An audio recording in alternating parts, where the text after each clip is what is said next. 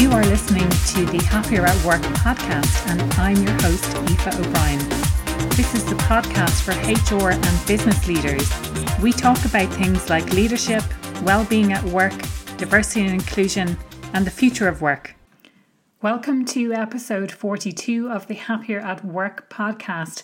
Today's guest is Casey Ryals, and he talks to us today about his book, Last to Least. For the last decade, Casey has helped clients think about possible future outcomes, decide how to plan, and make the next wise move. For seven straight years, his insurance agency has been number one in production in the entire company. He also has a paving and grading company, Ryals Brothers, that just became a million dollar business after only two years. But most importantly, Casey is a husband to Alli, a dad to three daughters, and a servant leader in his community for the next generation. I want to apologise in advance for the sound quality. One of the files was corrupted, so it does sound a little bit tinny on Casey's end, but hopefully you can enjoy the podcast nonetheless. Of course, as always, feel free to drop me a message. I love hearing your feedback about the podcast. Enjoy today's podcast. Welcome, Casey, to the Happier at Work podcast. Would you like to introduce yourself to listeners? Oh, sure. Yeah, my name is Casey Ryals, and um, uh, I appreciate you having me on this uh, podcast. It really means a lot to me. Brilliant. And can you just give us an indication? Uh, I know that you have this wonderful book that has just come out. Like, what brought you to this stage in your career? Sure. Yeah, well, I'm, I'm in. Uh, I think we talked about this a little bit. I'm, I'm up here in North Georgia, up in the in the mountains up here. So, uh, you know, I, we started. I, I, st- I, went to medical school actually oh, wow. early on in my career, so uh, I'm smarter than I look. All right. but we. Um, when, whenever that, I decided that's definitely not the path for me. I like the way people think more than t- touching their armpits or anything like that. So uh, I started to, uh, I got into the insurance business originally. Um, and so I spent 12 years uh, insurance and, and uh, doing risk management with people. And then uh, my brother and I, we finally kind of started talking about maybe having our own thing instead of working for somebody else. And uh, so we actually started a construction company. It started with just dump trucking, uh, hauling, you know, uh, gra- sand, gravel, dirt, and then it kind of morphed into doing concrete work and asphalt. Um, so really, kind of how we got to here with the book is I started applying some of these principles to my own work as an you know as insurance professional. Yeah. And then try to teach other people around me these same principles. I saw how successful that I was, how successful they became uh, using that, and then we applied those same principles over to our business. And you know they're kind of timeless. You know, it's yeah. not like I made a lot of this stuff up. I like how Ray Dalio he's got a book called Principles. Yeah, yeah. And he's you know I didn't make this up. He's like this stuff's been around you know these things these things are timeless so yeah. it's almost like i just want to be the one like saying hey don't don't forget you know don't forget these things that we all know i love uh, cs lewis he said uh, the role of any great teacher is to time and time again bring us back to the simple realities we would otherwise easily forget brilliant. so i kind of want to get in there with that yeah I mean? yeah yeah no that's brilliant that, that's it's such a nice philosophy such a nice approach to bring it back down to the simplicity. Like there are no new ideas these days. Everyone i don't want to say everyone's copying each other but it's it tends to be a variation of something else. But it's great that it makes it much more relatable i think if you can talk about things that people are probably doing anyway or that they used to do that they're aware of but they just need a framework in which to apply it and to understand it. At least for me, and my my mind is very structured. I like following policies and procedures and you know, I, I put things into boxes, all of that sort of stuff. So I guess I mean the obvious question from now is like what what's in the book? Like what are what are the secrets? Like what can we learn? Yeah. You know, and it's so you said uh, you like to put them in an order, like a framework. Yeah. So kind of the framework of the book is to to how how do I lead me? Yes. Because I know you've probably read leadership books as well. Every leadership book I've ever read says you can't learn to lead others until you first learn to lead who? Me. Me. Yeah. I have to learn to lead myself first, and then I can learn to lead others. But I've noticed almost every one of those books go on telling us how to lead other people. They don't stop and tell us how to lead ourselves. And it's because I I got a lot of theories about that. I, I, I can bore you to death. But, go for it. Go uh, for it. I, you know, it's, it's like the, reason I think people don't do that is how to lead ourselves is because we're so infatuated with freedom, right? I mean, in the world, like this is freedom is the highest thing. And a lot of times, leading yourself is actually limiting yourself in some areas so that you can be free in other areas. And we like the free, we don't so much love the limiting ourselves. Yeah. But that is what that's what leadership is. It's influencing people in a direction. It's and then self leadership is absolutely influencing me in a certain direction. And so when I realized that no books out there uh, or few books out there uh, really talk about self leadership, I was kind of challenged as I was complaining about that to a few people. They said, "Well, if you see the problem, why don't you fix it?" And I love uh, Dan Pink. I don't know if you ever heard of Dan. I Pink, have, Dan of course, Pink, yeah, yeah, yeah. Top ten most TED uh, watched TED talks in history. But he actually endorsed my book for oh, me. Oh, amazing! And, uh, he said uh, management is, or excuse me, self management is important, perhaps more important than than management itself. Yeah. And he said this book, last to least. Here's a plug. Sorry. Yeah, yeah, go for it. Shameless plug. Shameless, go for it. this book will help you make your next wise move. Yeah. And I love how he said that. He mentioned that sometimes self management is even more important than management itself. Yeah. Uh, because again, you'll never learn to lead others until you first learn to lead yourself. And so, I realized when I when I took when I took full responsibility for leading me, hmm. and then taught other people to start doing that as well, then they, their lives got better. Yeah. I mean, that's just simple. Uh, that's what we're looking for: better life, uh, more successful at our work. And so, uh, when I really started to put down uh, in the book, and we can talk through like framework as well, but that was kind of the, the main thrust of yeah, the book. yeah. How do I lead me? How do I how do I provide a framework or whatever you want to call it to show somebody else how do you lead you before you worry about influencing other people? Yeah, I mean, it, everything you're saying, Casey, makes absolute total sense to me. Another kind of observation I have about leading ourselves, maybe it's easier, and you, you mentioned it there in taking full responsibility. It's easier, I think, for us to think that the fault does not lie with us, that it's that we can ah. manage other people.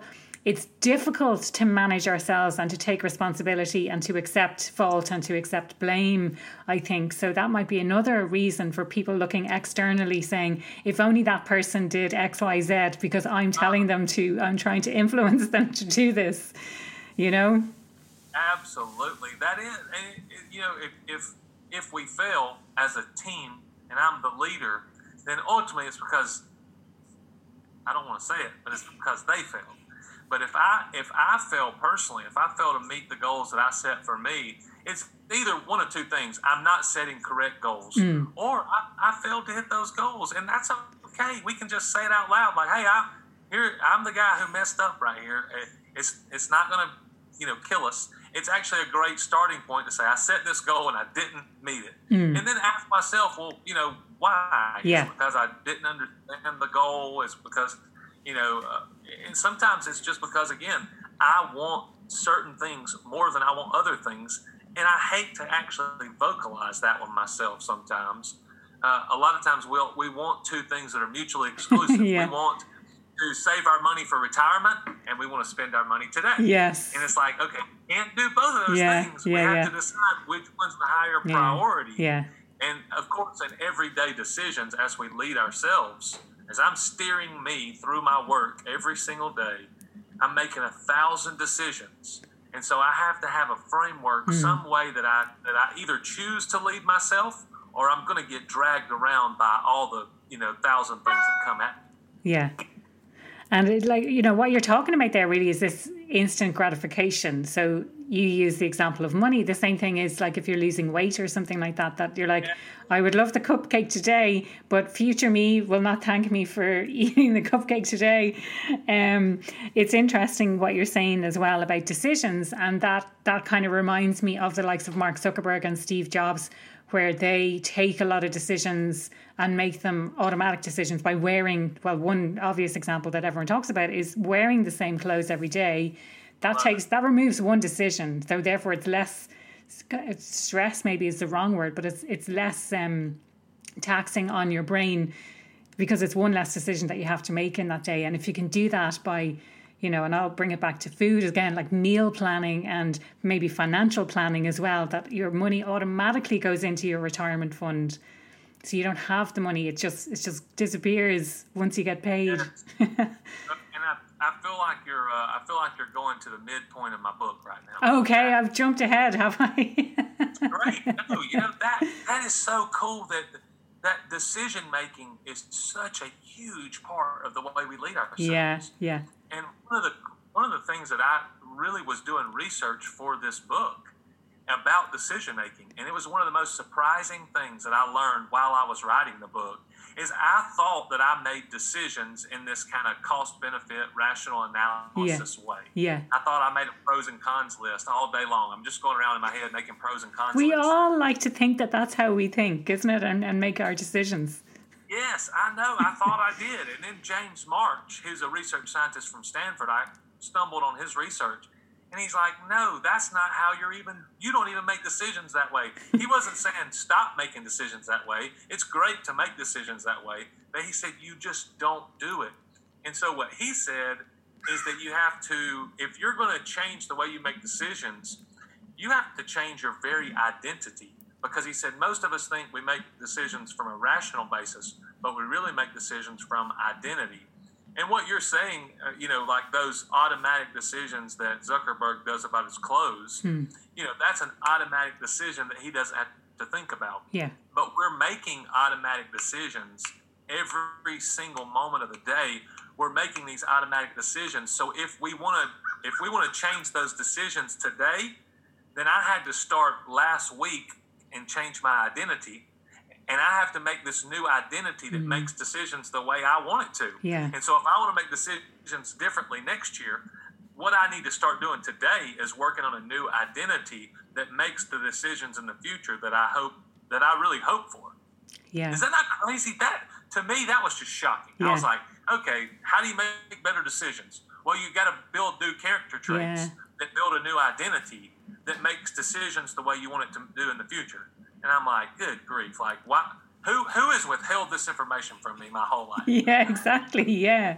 How did other people? I was going to say, how did other people know? But there's not a lot of other people who know that. So, um, maybe if we backtrack and like, sorry, I didn't realize I was skipping right into the middle of the book. But if you want to outline the framework, and then we can kind of dive into each of the, the different pieces of it, then. Yes, three questions. Every, everywhere that I go and talk about this, it, I say if you can if you can answer these three questions, you'll have a self leadership system.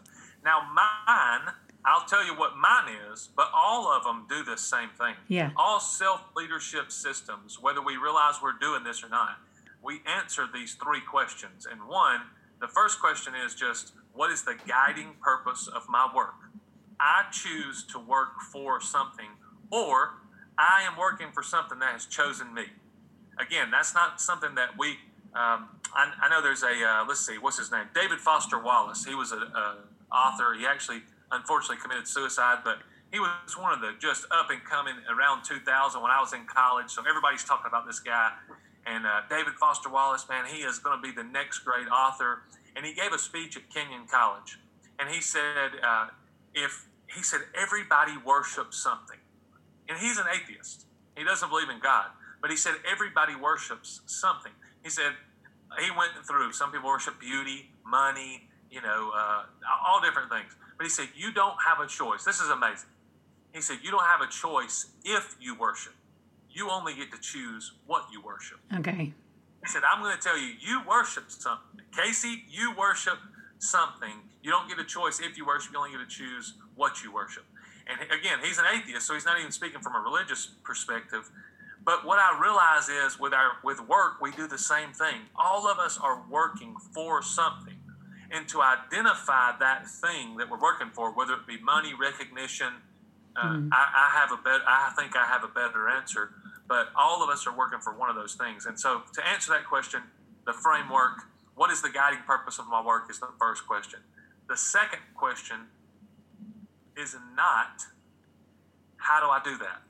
how do I how do I achieve that guiding purpose? If there is a purpose, then it's like the next thing we want to say is, okay, tell me how to do it. Yeah, and yeah. everybody does that. And I'll even tell them, look, the, the order of the questions matters as much as the questions themselves. Mm.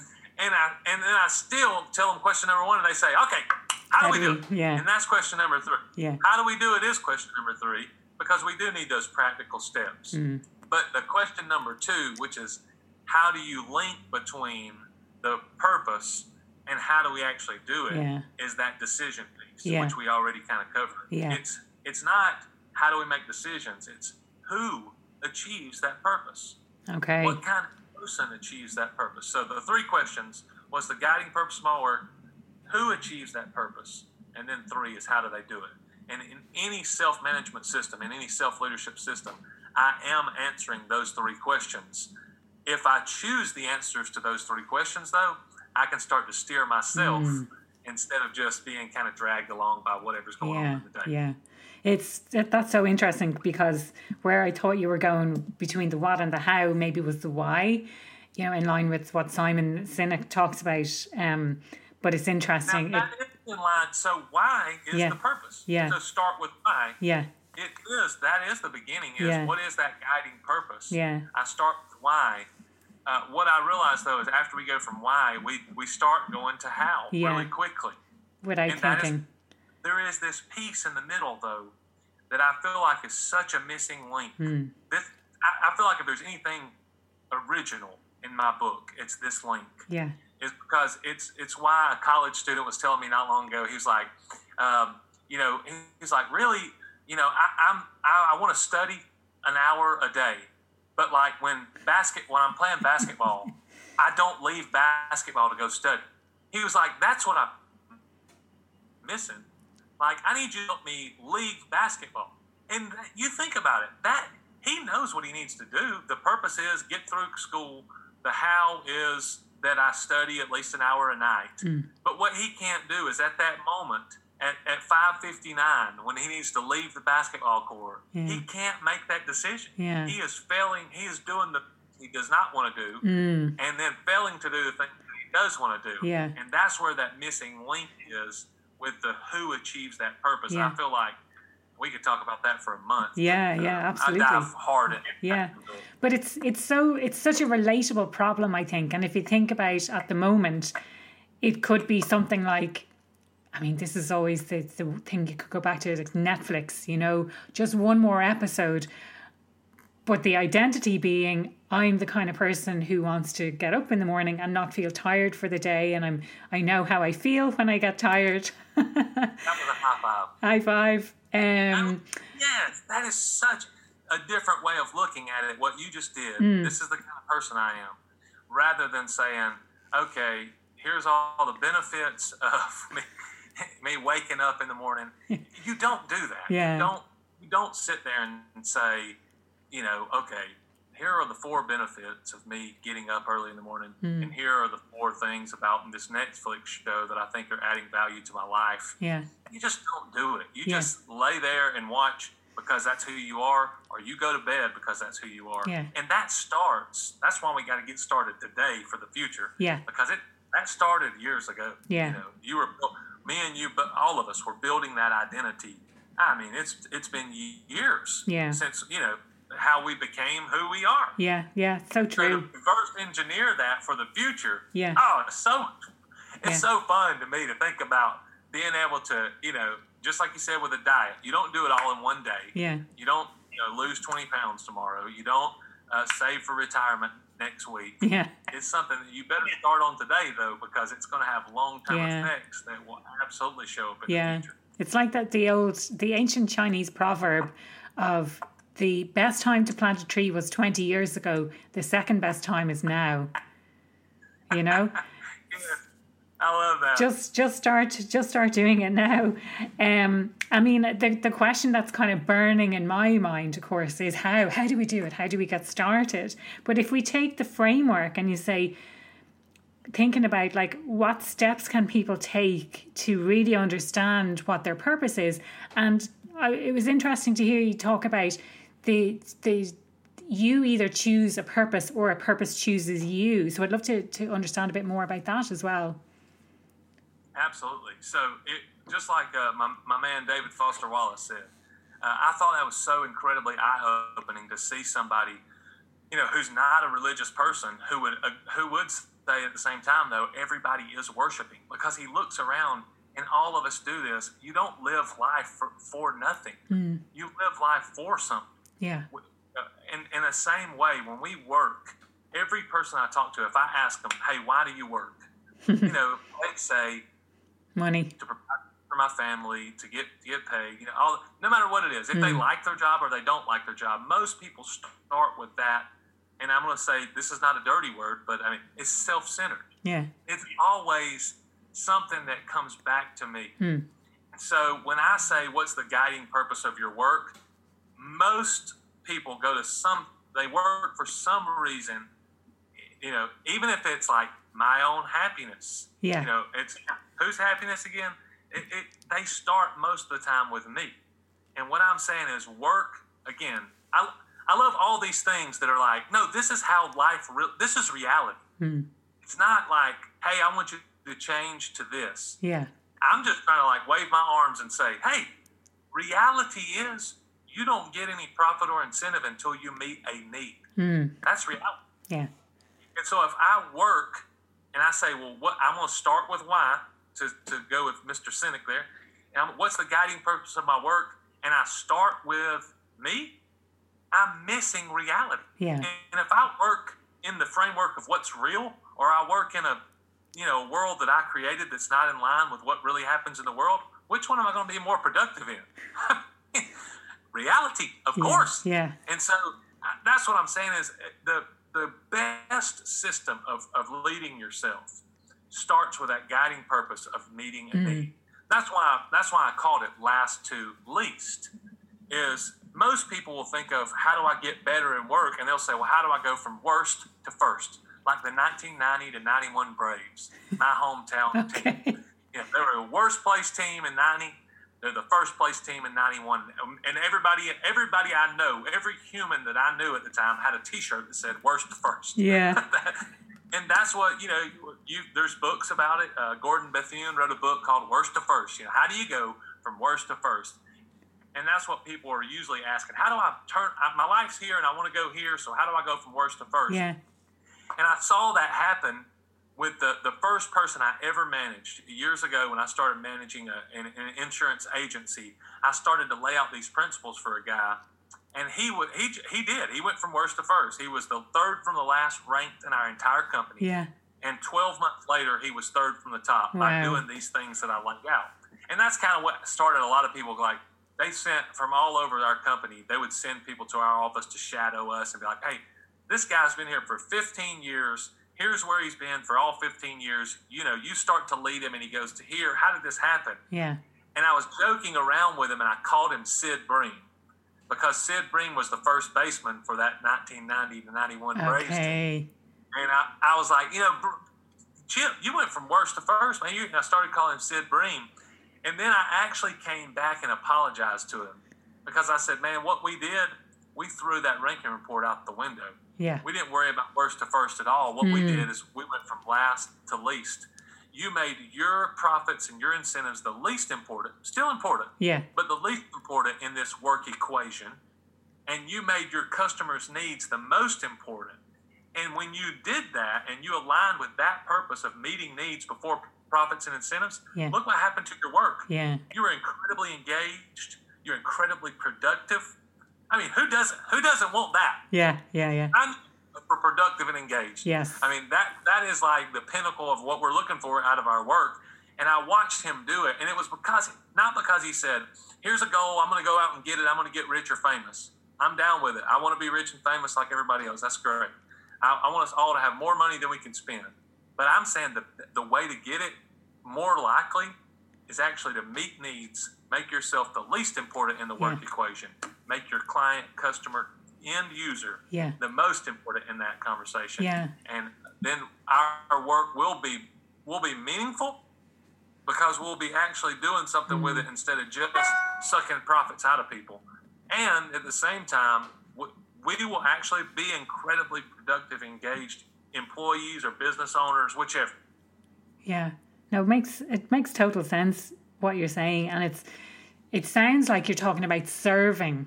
So you're serving other people, and that's what Absolutely. purpose is all about. And I suppose, like, if I think, and I'd love to know more about your purpose because you said at the start that you have something that's maybe a little bit different. Um, and I suppose, like, mine centers around creating happier workplaces for people, which is why I speak to people like you about how how can we actually go about doing that. And um, so that's why these kind of conversations are so interesting to me. So I'd, I'd love to know more about what you see as, as your purpose. It's uh, again, it's very. When I say it, I'm talking like I'm talking about it like Viktor Frankl talked about it. Uh, Man's Search for Meaning. Yeah, you- yeah, I've read it. Yeah, that? yeah. You said you like to talk about meaning, so I thought you probably had. Uh, Viktor Frankl, that book is amazing. I love that guy. I, I wish I could have met him. But uh, when when I read that book, I'm talking about the practicality of meaning, like he did. That you find meaning in each of these moment by moment things. Yeah, Um, and I love how you said you do yours creating happier workplaces. Who's that for? That's for somebody else. Yeah. That's meeting a need with this podcast to say, how, how am I going to meet a need with this podcast? Mm. That's my that's my purpose.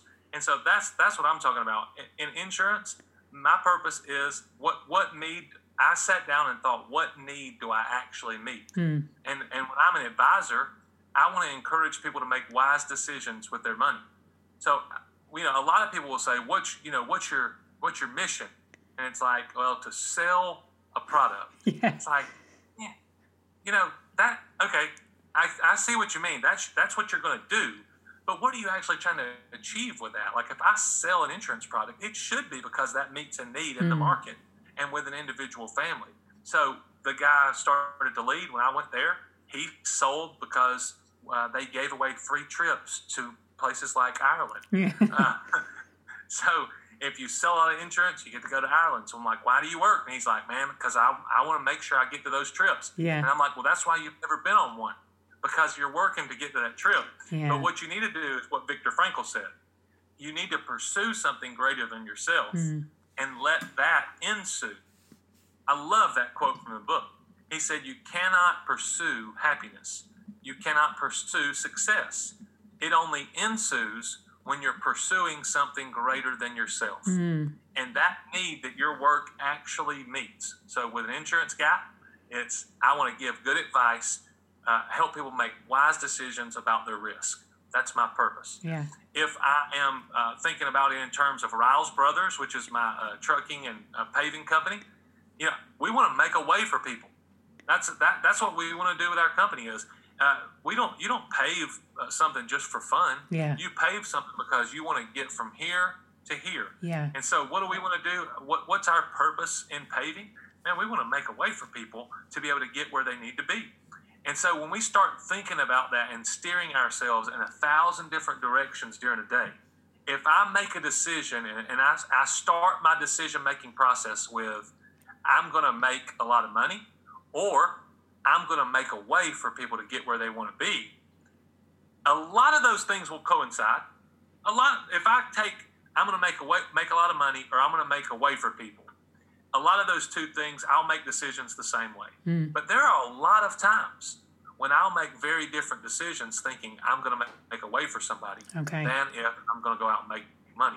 And that's what I'm saying. If we answer that first question about it, it's specific to each one of us. yeah, yeah, If we answer that question with our work, though, we will end up steering ourselves in a much different direction. Maybe not this week, but I guarantee over the next month and over the next year and over the next 10 years, we'll find ourselves in a much different place uh, when we go after needs first than if we go after profits or, or honestly, even like something like, uh, you know, happiness or, you know, fulfillment. Recognition again, or down yeah, with all. It's Yeah. good stuff yeah, but but it's got to come as a result of meeting needs Mm. not i think it will come as a result of meeting needs rather than actually pursuing that as an end in itself yeah. I think that that's the tough thing. It's the change in identity and the length of time that it takes to become a different person. But like you say, who we are today is a result of all of the decisions that we've made up to this point. As well. So it's it's kind of it's finding that balance between the the long term and the instant gratification and wanting immediate results. Um, but it's so interesting as well what you say about needs because the research I just did for my master's dissertation centers around this concept of needs satisfaction and how important it is in in a work setting to make sure that employees' needs are being satisfied, um, especially to drive job satisfaction and to reduce turnover. So effectively, to create happier workplaces, you do need to satisfy employees' needs, to know what they are, um, and then to to make sure that they're being satisfied at work. Yeah, psychological empowerment theory is what they call it in the academic world. So I, I usually don't say that because most people don't want to get into all this organizational behavior charts, uh, which is fun too. I love it. I'm a nerdy guy. Yeah. um, you know, when you said how, how do we kind of get started on, on the building that identity, a lot of us want uh, kind of like three steps to a process or something like Yeah, that. And yeah, I, yeah. And I think that's incredibly good. I, I like it. So I, I actually did that with, uh, and it's, it's in the book as well, but with building a new identity is actually based on building new character traits. Okay. And really think about it, an identity is a buildup of character traits. What makes you you or me me? Ultimately, it's like no different than H2O is water. Yeah. You know, two parts hydrogen, one part oxygen. If you take all these character traits that we possess and put them together, oh, there's a way that we can actually build character traits that we desire. I say this a lot of times. You know, uh, usually if we see somebody successful, we go and ask them, "How did you become successful?" I think a better question is, "What are the character traits that you possess that have led to your success?" Because then, if we identify those character traits, we can start to build them in ourselves, and then our identity will make decisions the way we want it to in the future. But the way we build a character trait, we better start now again. But the way we do it is, is three E's. This only works in English, so uh, sorry for everybody else. I'm limited with my language. But three E's of character development. And if I follow these three E's, uh, then I can start to develop a new character trait. And if I develop enough new character traits, I got a whole brand new identity. Yeah. But three of character development is I need that trait explained. I need to see a powerful example of that trait, and then I need to experience that trait. So explained, example, and experience, and I'll go through it real, real fast, just like a hundred thousand foot view. But explained obviously is just telling me what the trait is. I always I talk about grit a lot. I love that trait. I want my kids to have grit. Yeah. Um, my eight year old is learning piano right now, and she would say, she would say, Daddy, I, I can't do that. And I say, we, we don't say I can't, we say I can't. And she always says now, yet. Yeah. Yeah. Yeah. I love that. Yeah. Yeah. And uh, so, uh, you know, that's the expl- first I need to explain. Yeah. I need somebody to tell me what is grit. Grit's showing up and doing things. It's it's the power of passion and perseverance, according to Angela Duckworth, uh, who did an incredible book. Read that book as well. Yeah. Yeah. Yeah, so good. Goodness, I love that. Yeah. It was so helpful for me. But I needed to explain. Then, so I've got a good, you know, if it's explained, I've got a good, clear picture of what grit is. Then, if I have a power, if I find a powerful example, and I talk about, uh, you know, there's a ton of powerful examples of grit, but a grit paragon is what Angela Duckworth calls it. But Martin Luther King Jr., he was an incredibly uh, gritty person. He continued to show up when things were tough, change the consciousness of an entire nation, you know, with help from a lot of others. But that's a powerful example. And when I start to look at his life, now I understand what grit is, but I start to see it a clear, like how it fleshes out in somebody's life. And then it starts to help me build that trait a little more. But last and most powerful is if I ever if I ever recall times that I've experienced grit displayed on my behalf. So if somebody continued to show up for me time and time again, and I don't want to make, you know, I'm not trying to be too corny, but my mother is a powerful example of grit. Mm. She she is she worked very hard with four boys growing up, and she she was a teacher, and we would watch her be the first one up and out of the house, gone before anybody else even got up, and she continued to show up for the family. And so sometimes, if if I need to rec- if I need to show up in a situation for somebody, I can recall, look, you know, that's something that was done for me in the past. I'm not just this is cool. I'm not just saying I'm going to show up for you because of what you're going to give me back. Mm. I'm going to show up for you because what was already done for me. You can't do away with that. You may or may not show back up for me, and so that makes it a little shaky Yeah. if I'm going to show up for you. But if it was done for me back here, and I'm just showing up for you now just because it's, it's happened for me, I've experienced grit in my life. Yeah. And if I recall that, oh, it starts to build that trait. It becomes part of my identity. Yeah. It's incredible how that can happen. Yeah. I mean, that's the. It all makes total sense and it all sounds amazing. Um, I'd love to know, Casey, what makes you happier at work? That, incredible question. And I, I know that, that finding meaning in my work is what has made me happier. Yeah. Me being that I meet needs before I even worry. And I, I love the question. Before I even think about my happiness, it I meet needs. And when I'm thinking about what can I do to make me happier, what can I do to make me more money, I find myself less happy and often find myself making less money. Yeah. But if I think about how can I really go out and really serve somebody today Hmm. with my work, not serve somebody peripheral to my work, but with the job that I actually do, how can I make a way for somebody Yeah. today? When I really put my attention toward that, I find myself like this, the big grin on my face. Yeah. It makes me incredibly happy to pursue those needs and actually meet them and see people, uh, you know, come outside. My brother called me the other day. He was like, he said, you know, it was one a small job that we did. It was a concrete pad for a family, a driveway. He said, but when I left, I realized they've been saving probably for two years, Yeah. so that they could afford to do this. And I got to be the one to come in and make that that simple concrete pad so they could pull into their driveway a little more comfortably. Yeah. He said, man, it just hit me that I got to be the one to do that for them. And I'm like, yes, that keeps us moving right Yeah. there, and it makes us incredibly happy when we know we're doing it. Yeah, yeah, yeah. No, that's I love those kind of stories as well.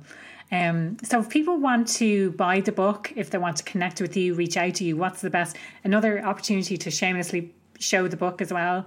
If anyone's watching video, That's right. Uh, yeah. So lasttoleast.com is the website for the book. I've got a, a few things on there, a couple videos. Um, and then Instagram and Facebook, of course, uh, is, is where I probably connect with the most folks. Uh, I try to put out some of this stuff, uh, you know, just to kind of keep us fresh with, with these things in our mind. I try to put some of that stuff on my Instagram and Facebook. And I'm sorry, but I have beautiful, beautiful children, so you'll see a whole lot of them on there as well. but, and a beautiful wife, and she's way prettier than me, so I put her on there all the time too. uh, but yeah, lasttoleast.com, and then it's going to be on Amazon as well. It's actually about to, to, to launch officially. Um, you know, on Amazon, the publishing's finally finished. Brilliant. Worked on it for a while, actually. But Yeah. lasttoleast.com, Facebook, Instagram, uh, and then you can buy the book on Amazon as well. brilliant. That's great. Thank you so much for your time today. I really enjoyed our chat. Could have stayed Thank you. chatting to you all day. You so much. I enjoyed it very much. There you have it. That was Casey Ryals talking about his new book, Last to Least. And we covered quite a lot of ground. I just wanted to recap on some of the key points that were made. And it really comes down to these the framework that Casey presented while we were speaking. And so the three questions to ask yourself what is the guiding purpose of my work?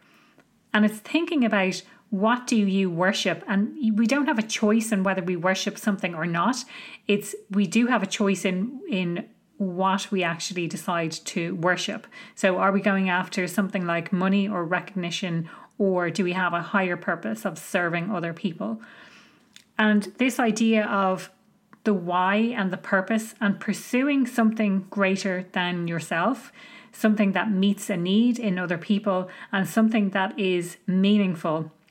We spoke about psychological empowerment as well in terms of the satisfaction of needs, especially at work.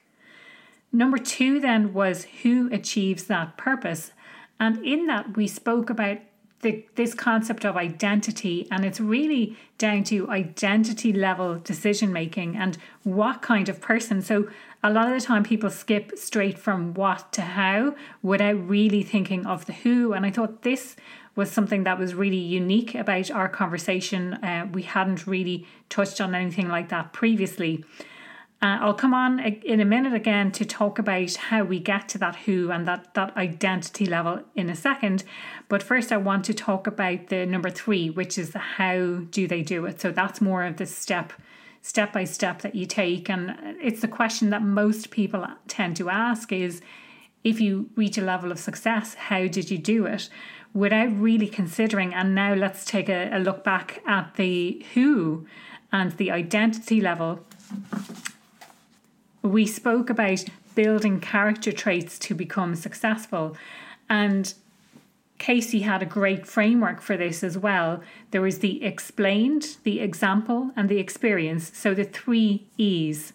And the explained is getting an explanation of what what a specific character trait actually means. And if you don't have that trait, it's about saying I can't yet. So you don't have that trait yet. The example then that he shared was uh, the specific example of grit and the grit paragon show up when things are tough. So if you continue to show up, that's a real example of showing true grit. And the example, the specific example that he used was Martin Luther King Jr. And then the third E is for experience. And that's recalling times of when you experienced it in your own life. And that could be someone experiencing it as a recipient on someone else. So the example that Casey used was his mother and her showing true grit. She was a teacher, getting up and out to work before everyone else in the household even got up. He shared an example of how that has impacted on his life now. So he's showing up for you because of what has happened in his life already. So he's not expecting an exchange as a result of showing up for someone else. He's doing it out of gratitude for what has already happened in his life. We spoke about decisions and how decisions really need it boils down to being identity level decisions. So they need to be based on your own personal identity. But if you make decisions based on serving others versus serving yourself, it usually results more favorably than if you're just trying to serve yourself. As always, you can connect with me on social media. I'm on Instagram and Twitter, and there is a Facebook group for the Happier at Work podcast as well. So, a Facebook group for listeners. And you can always reach out to me on LinkedIn, Aoife O'Brien. That's A O I F E O'Brien. I have another fantastic episode lined up for you for next week. I speak with Garima Gupta all about how HR can take care of HR. So, how to take your own advice when it comes to self care at work and, and I realize we're in this terrible, stressful situation all the time, and HR especially are really feeling the brunt of it because they are the people people and they're looking after everyone else. So, Garima shares some really insightful tips about what we can do as HR professionals to look after ourselves essentially. So, uh, keep an eye out for that next week. That will be coming out at the same time next week. Thank you for listening to this episode of the Happier at Work podcast. I'm delighted to have you here. If you enjoyed this podcast, I'd love if you could rate or review the podcast or share it with a friend. You'll find me on the website happieratwork.ie.